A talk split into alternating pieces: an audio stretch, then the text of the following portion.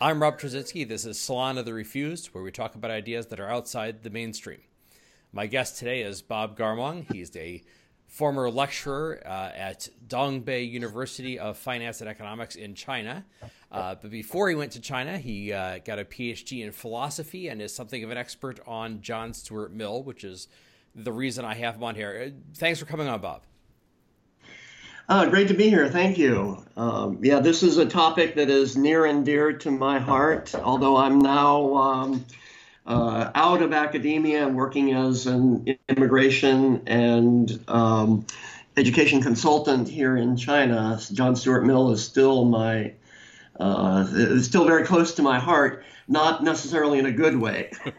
Well, that's what I want to go into, and this is the reason why I'm having you on for this part of the conversation. We're going to talk about China some other time, but you know, one of my pet pieces, you know, for a very long time is the idea of conservatives accepting that the alternative to them, that the left, is the liberals, quote unquote liberals.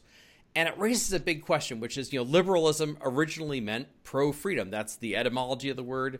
There are still places in the world, in Australia, where the Liberal Party is the more pro-free market party.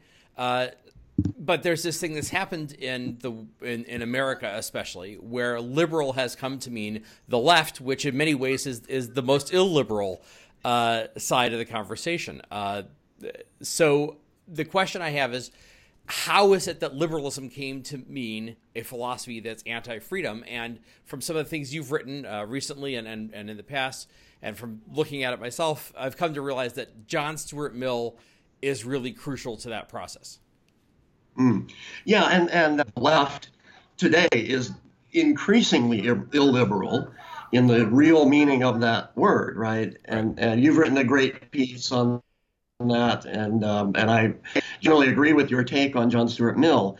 I have an article coming out shortly in an upcoming book on Ayn Rand's political theory called The Arc of Liberalism, which traces the path from John Locke through John Stuart Mill and to Ayn Rand, in which I argue that really John Stuart Mill is basically public enemy number one for true liberty, although he wrote a book famously called On Liberty.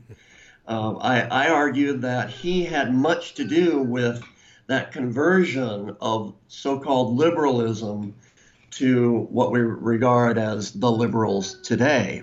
Well, one detail that I don't know if you're probably familiar with this, but I discovered it recently. I found it kind of delightful that the leftover remnant of the Liberal Party in Britain is the Lib Dems, the Liberal Democrats. And as a symbol of party leadership, the new leader of the Liberal Democrats is given an old, you know, 150-year-old copy of John Stuart Mill's On Liberty. That's how important it was for the history of liberalism. Right. And yet my whole point and the point of this forthcoming paper of mine is that, in fact, it's a terrible, terrible misunderstanding. Although On Liberty has some wonderful rhetoric and it sounds really beautiful in its defense of liberty, and particularly he's focused on what he regards as freedom of speech or intellectual freedom. In fact, I think he radically undermines that very freedom. Well, I find it interesting that from my understanding, Mill, he was very strong on freedom of speech and also on sort of lifestyle freedom, freedom to engage in, you know, we would think of sex, drugs, and rock and roll in the modern context, I'm sure. What he called experiments of living. Yes. Right? Experiments of living. And that's a very recognizable modern liberal kind of conception, right? Which for an incredibly buttoned-down guy with pointy hair and absolutely no peccadillos that anyone can identify is quite extraordinary. I mean, he really lived the opposite of that sex, drugs, and rock and roll philosophy. Well, I think maybe he was still trying to get back at Daddy for his education. He was famously driven like a slave as a child by his father, James Mill. Yeah, and we're getting way into the weeds here, but John Stuart Mill was well, let's back up first and talk a little bit about the tradition from which John Stuart Mill developed. And place him in his historical context a little. Right. So John Locke, who was in his prime in the late 1600s, was really the main definer of liberalism and of liberty. And he wrote two treatises of government and letters considering toleration, which were really seminal to the founding of America. And I'm pointing here as if I were in America. In spirit. But in spirit, definitely. And he defined liberty as freedom from force. And he was very, very clear on that point. And he argued particularly, and I claim that his main argument for freedom is not in the two treatises, which is what everybody takes as his definition of the proper government, and it is, but his core defense comes in, I think, in the letters concerning toleration, in which he argues that force cannot persuade a mind. And he's talking specifically in those letters about religious liberty, but the same arguments then get kind of assumed in his two treatises of government, but the arguments are presented in the letters concerning toleration.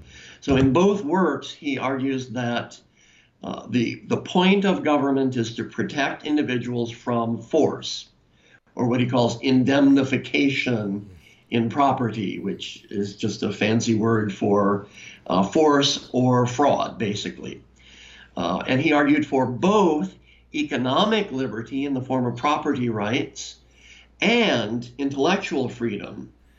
He was focused on religious liberty, but the same arguments apply to all intellectual freedom. So Locke had presented this argument that then just got accepted and really swept, particularly in the American world, but also eventually in the British world, became the defining philosophy of what became known as liberalism. Now, John Stuart Mill came around in 1904, that was when he was born anyway, and he came around 1804. 1804, sorry. That's okay, just don't want to confuse anybody. Yeah. 1804. And so he lived in the 19th century, which is what I was thinking of. And he was born of a father, James Mill, who was a philosophical radical in his own definition. And he was an economist, a philosopher, and a writer. And James Mill was a radical for freedom of all kinds, very much in the Lockean mode. And James Mill, along with Jeremy Bentham, who was his very close friend, decided to create John Stuart Mill as a kind of experiment in utilitarian education. So by the age of 3, he began being instructed in Greek and Latin. By the age of 5, I think he was getting French. At age 9, he began helping with the production of Ricardo's economic theories and editing the book, which later got published as, I believe, Principles of Economics. He then later wrote his own Principles of Economics book. By age, I think, 19, he had a mental breakdown. Yeah. Not unpredictably. And I think, but I think that development really explains a lot about his philosophical development. As far as his contribution to the idea of liberty, or contribution in a negative sense, I argue, he defined certain non-coercive actions, which he regarded as also violations of liberty, what he called the moral coercion of public opinion. And it's kind of smuggled in, it's buried in parentheticals in the core paragraphs of the book. So it's clearly intended to appeal to the Lockean liberal, right, but to have this kind of poison pill built in. And what he argued, he borrowed the concept from Tocqueville of the tyranny of the majority, mm-hmm.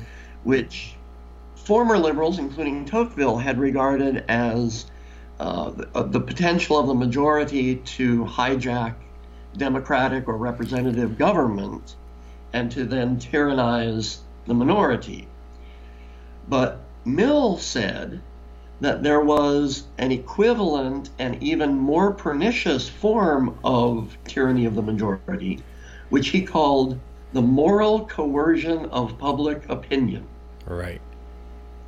And his real point in that book, he along with his wife, Harriet Taylor, who was almost a co-author of his theory on liberty, their point was to introduce this concept of moral coercion as being tantamount to and equally political to real coercion. Well, I think that's we're already getting a sense for how this connects into what's happening today, where any form of disapproval or hate, quote unquote hate, etc., is regarded as equivalent to coercion, equivalent to force or violence, where speech can be violence. That's right. That's exactly right. And Mill's whole point was that, as he put it, opinion is as efficacious as law. Mm. So he said that you might as well be imprisoned as excluded from the means of earning your bread. So, for example, let's say you're a gay person in, let's say, not today's world where it's increasingly accepted, but let's go back to the, let's say, 1990s.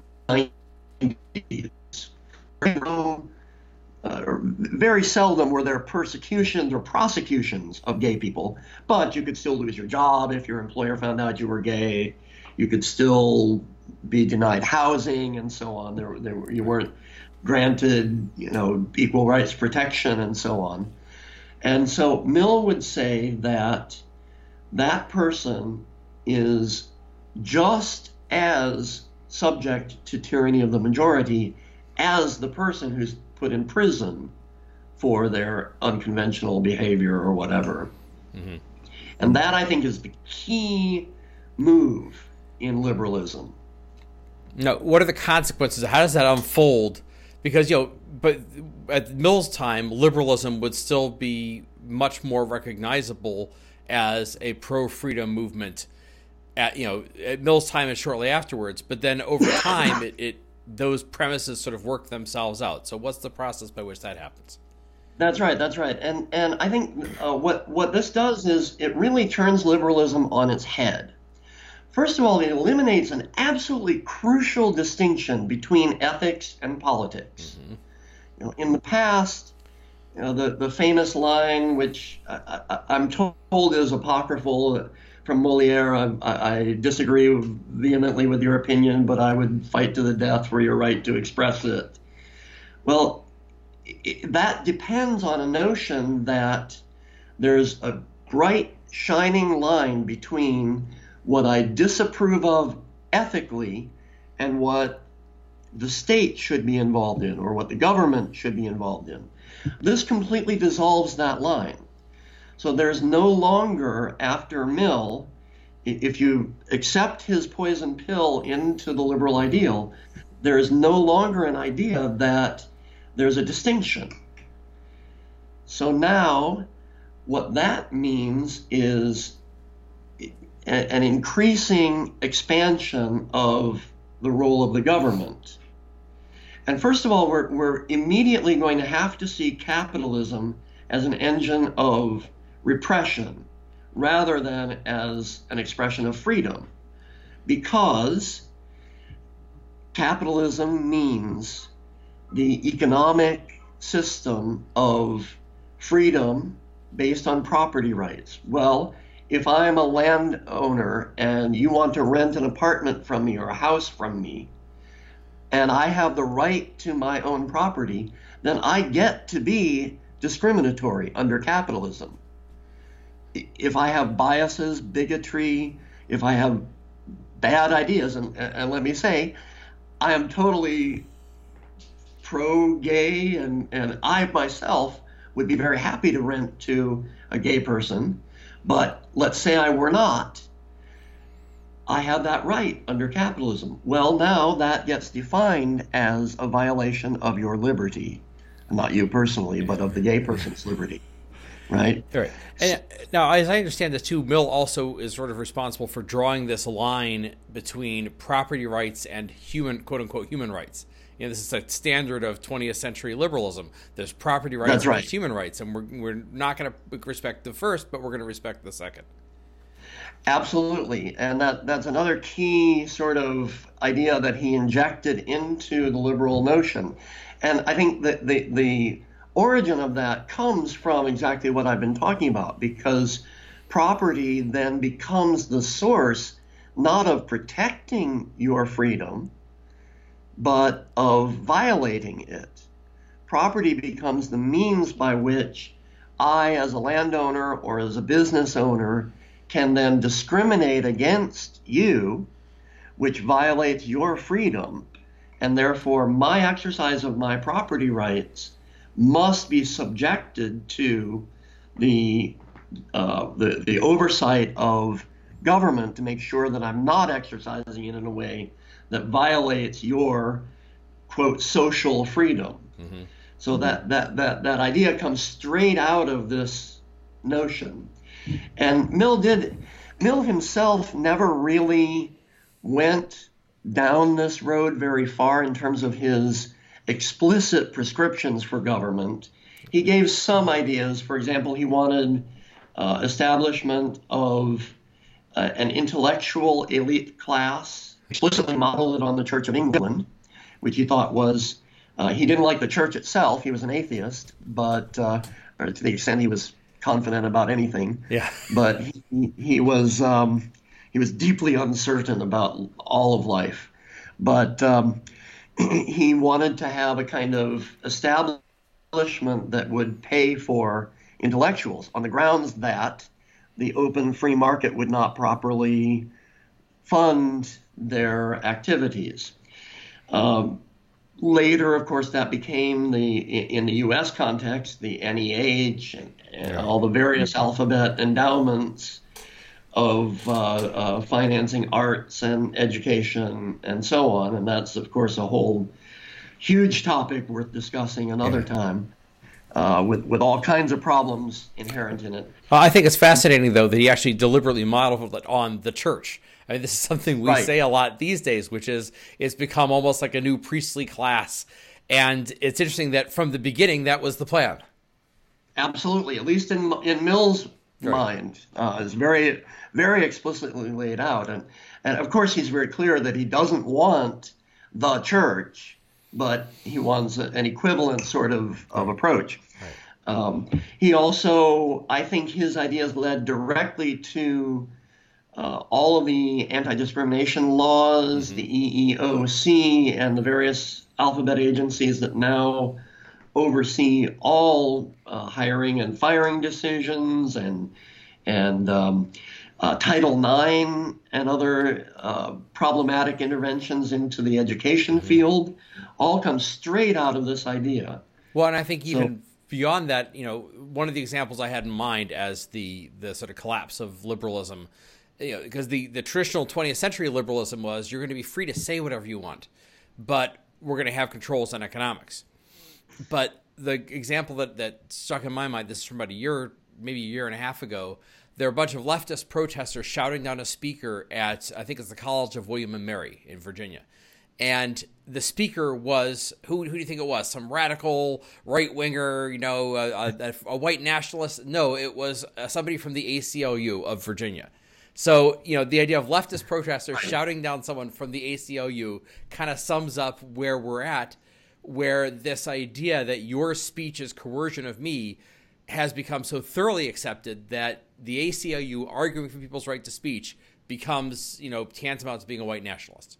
Absolutely. And the ACLU itself is still reeling from this whole issue because, you know, I mean, in some ways, I like the ACLU and some of the things they've done, but sorry guys, you brought it on yourselves in a lot of ways, right? Because they accepted that definition of liberty that they got from John Stuart Mill, and now it's coming back to get them. And things like, you know, card-carrying leftist professors being fired or put on academic suspension or administrative suspension for the crime of suggesting that Halloween costumes are not offensive. It's just, it's absolutely run amok now. And I have to say, as an instructor at a Chinese university for many years, I felt far less repression than my colleagues in the United States reported regularly. You know, I could relatively say anything I wanted to as long as I didn't directly critique the Communist Party. That, by the way, has changed, which we'll talk about another time. But the U.S. now has out-Mao'd China. And that is, and you know, one of the things I've also noticed is that's gone over now into the into social media and into some of the things that Google and that Twitter and Facebook and things like that. Some of the things that they're doing in terms of getting rid of some people. You know, you can get your account suspended for saying something that they deem offensive. Right. You know, that also has some parallels. Again, we're going to do another session on China, and we'll talk about the social credit score. But I think it's in a way they're sort of pioneering that. We're getting the social credit score in the U.S. now. Yes. And I have, you know, of course, Google can do whatever it wants to do. Facebook can do whatever it wants to do. They're private companies. Hint to Congress, they're private companies. Again, I would go back to that old standard from John Locke, which is coercion. If someone comes on, if I ran Facebook, heaven forbid, you know, if somebody came on Facebook and advocated coercion, he'd be off. Right. If they advocate racism, then they're not getting invited to my Christmas party. Yeah. But that is a moral choice. It's not coercion. Right. So, and I think that's, again, the bright line that liberalism should be upholding. Yeah. And in this sense, I'm orating now, I'm on my soapbox, but you started by talking about conservatism. And I think there's a sense in which, you know, famously it was said by a congressman in the 60s, we're all liberals now. Mm-hmm. And there is a sense in which that's true, because American conservatism is a funny thing, because the conservatism per se is conserving traditions, right? That's the definition. That's why it's called conservatism. Well, in the U.S., the traditions are liberal traditions, right? Lockean liberal traditions. So it's a little funny, and conservatism per se in the U.S. is actually, in some ways, in its best sense, it's really the true liberalism in the U.S., which is why the words get all mucked up, and it's very hard to even talk about coherently. Well, it should be liberalism. Conservatism should be liberalism. I think right now it's a little bit more, you know, things were, America was much better when Donald Trump was a kid, so we should go back to that. In another conversation, I was trying to avoid getting into the Trump issue, but yes, unfortunately, it has become a different kind of conservatism, in my view. Well, I had a discussion with Trade recently, where I suggested that you could understand the current vogue on the right against free trade. You could understand that by listening to Bruce Springsteen songs, because they're all about how much better life was for a blue-collar guy back when he was a kid. And that's absolutely kind of the sense of life there. And I remember when that was what conservatives didn't like. Right. So that shows how old I am. Now, let's go to the issue, though, of talking about trade and free markets and all that. So John Stuart Mill, now, I'm a little unclear on this in terms of my understanding of the history, but, you know, he grew up, you know, working on Ricardo's book. He grew up with his father being one of the, you know, great free market classical economists. So, you know, my impression is that liberalism in his age was still the pro-free market, the pro-free trade party, and that he was more pro-free markets and pro-trade, even though he was starting to break down the issue of property rights as absolute. So how is it that that developed to the point where property rights became, you know, where they became not, you know, I'm not just talking about anti-discrimination laws, because in and of themselves, that's a fairly small thing. But how is it that they became the anti-capitalists? Yeah, and I think that Mill is quite interesting in this regard, because he wrote a book in 1848, The Principles of Political Economy, a giant honking volume. And it was, at the time, and it is a truly great book on economics. It's one of the best, in my opinion. Then he reissued it in the 1850s after he had had some change of opinion, and he added some what are now known as the chapters on socialism. And now in the original book, it was a resounding economic defense of capitalism. However, it was explicitly from the beginning and from very early in the volume a pragmatic defense of capitalism. So he regarded capitalism as the best system purely on economic grounds. So he really, in some ways, I don't think he originated that division between the moral case for capitalism and the purely economic case for capitalism. Then, so first of all, number one, point one is he emphatically said that capitalism is not a moral system, that capitalism is not based on the case for freedom. It's based on purely pragmatic economic terms.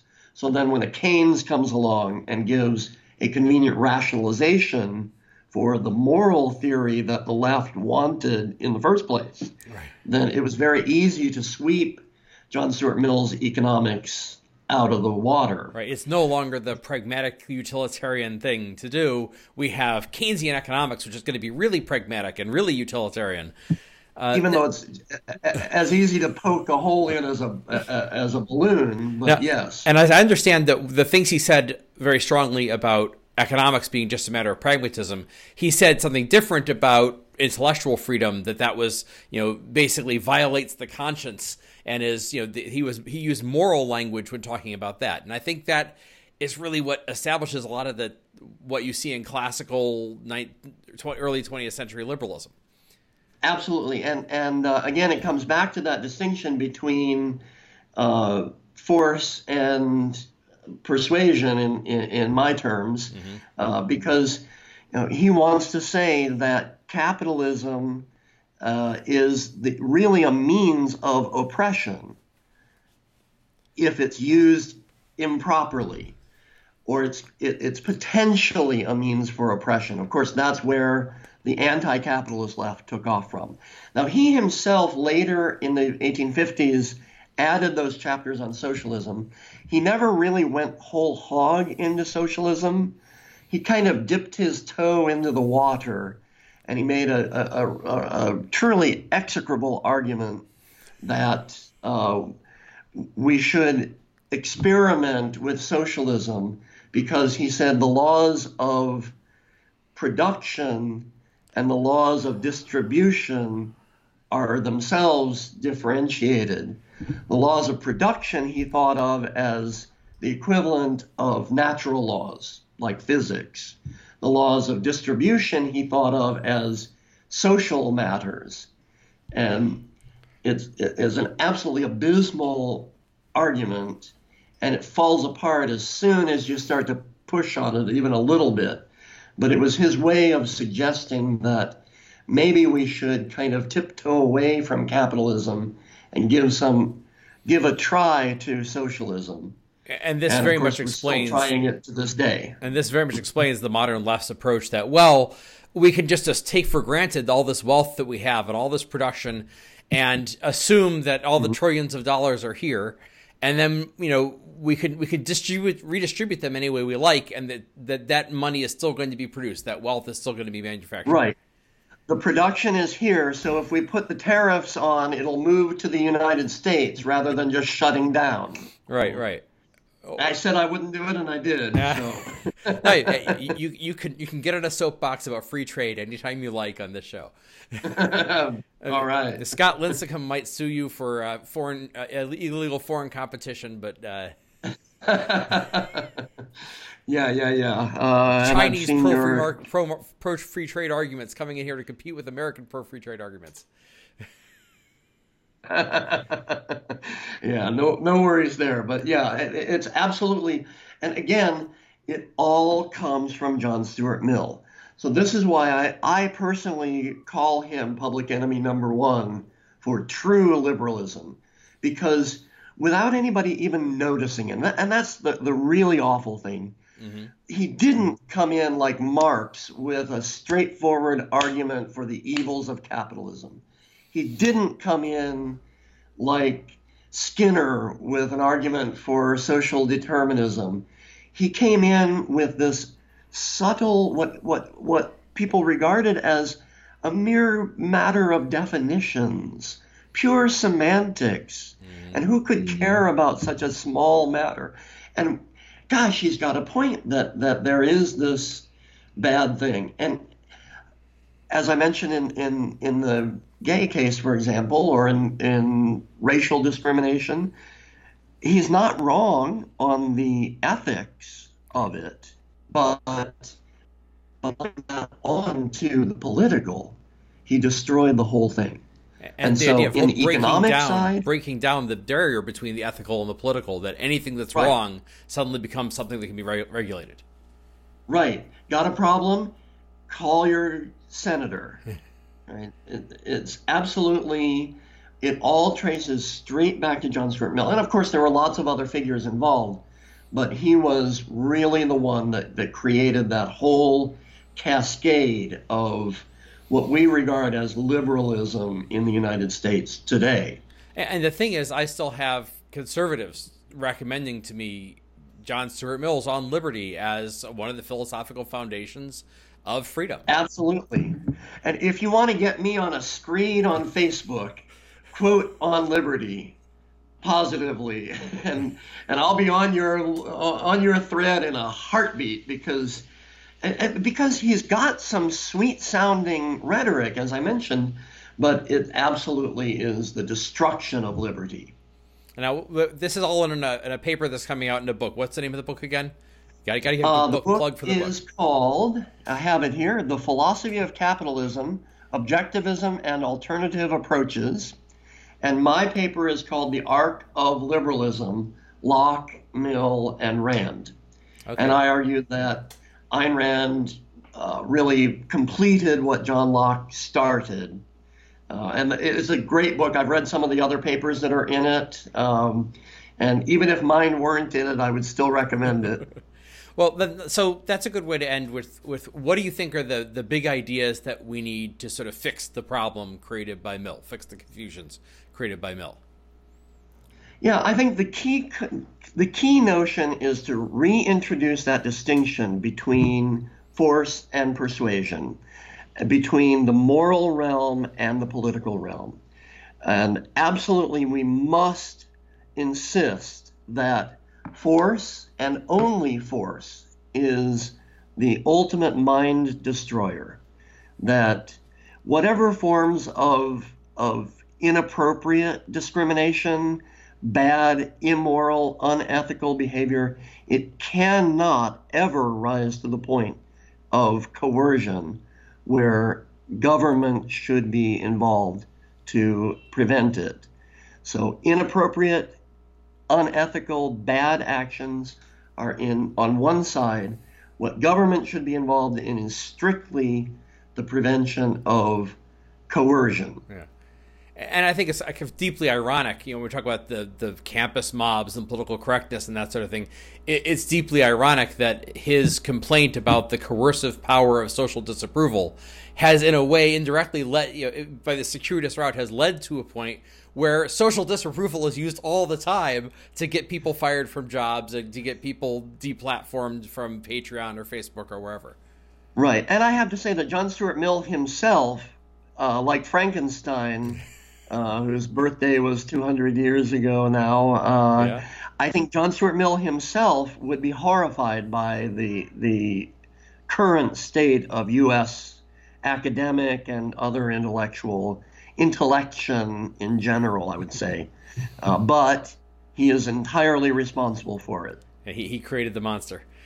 All right, well, thanks for coming on to talk about this. My guest is Bob Garmong, author of this forthcoming paper on John Stuart Mill and his concept of liberty. Thanks for coming on. Thank you for the opportunity to get on my soapbox about my personal public enemy number one. That's what this show is all about, letting people get on their soapboxes. I'm Rob Tracinski. This is Salon of the Refused. You can find more ideas and analysis at The Tracinski Letter, www.tracinskiletter.com. Please follow our video channel on YouTube, follow our podcasts, and you can also support us at Patreon, patreon.com/Salon of the Refused. Thank you for listening.